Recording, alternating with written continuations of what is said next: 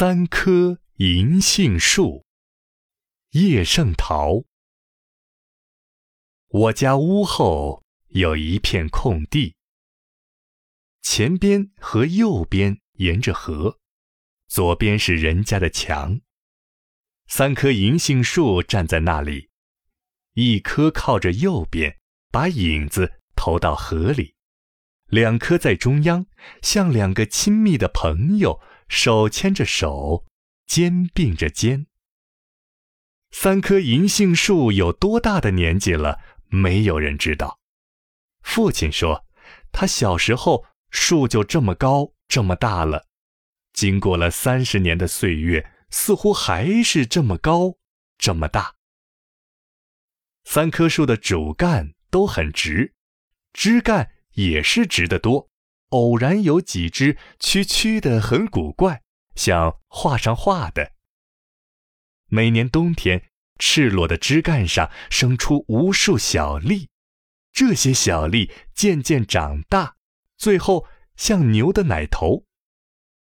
到了春天，绿叶从奶头似的地方伸展出来，我们欢喜地说，银杏树又穿上新衣裳了。空地上有了这广大的绿荫，成了最好的游戏场所。我们在那里赛跑、唱歌、演戏。经过的船常常停泊在右边那一棵的绿荫下面，摇船的歇口气，吸一管烟，或者煮一锅饭。这时候，一缕缕烟就袅袅地升起来了。银杏树的花太小了，很容易被人忽略。去年秋天，我一边拾银杏果，一边问父亲，银杏树为什么不开花？父亲笑着说，不开花哪儿来的果？待来春留心看吧。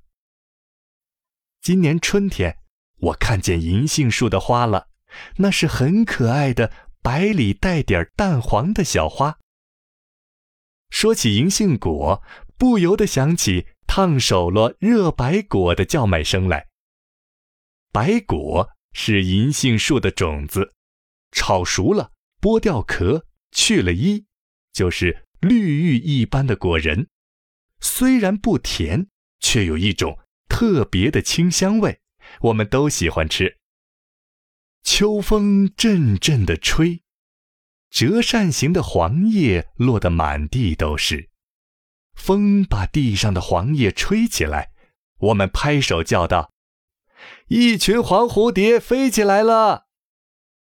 等到黄叶落尽，三棵老树又赤裸裸的了，曲曲的很古怪的枝干上，偶然有一两只鹰停在那里，好久好久不动一动，衬着天空的背景，正像一幅古画。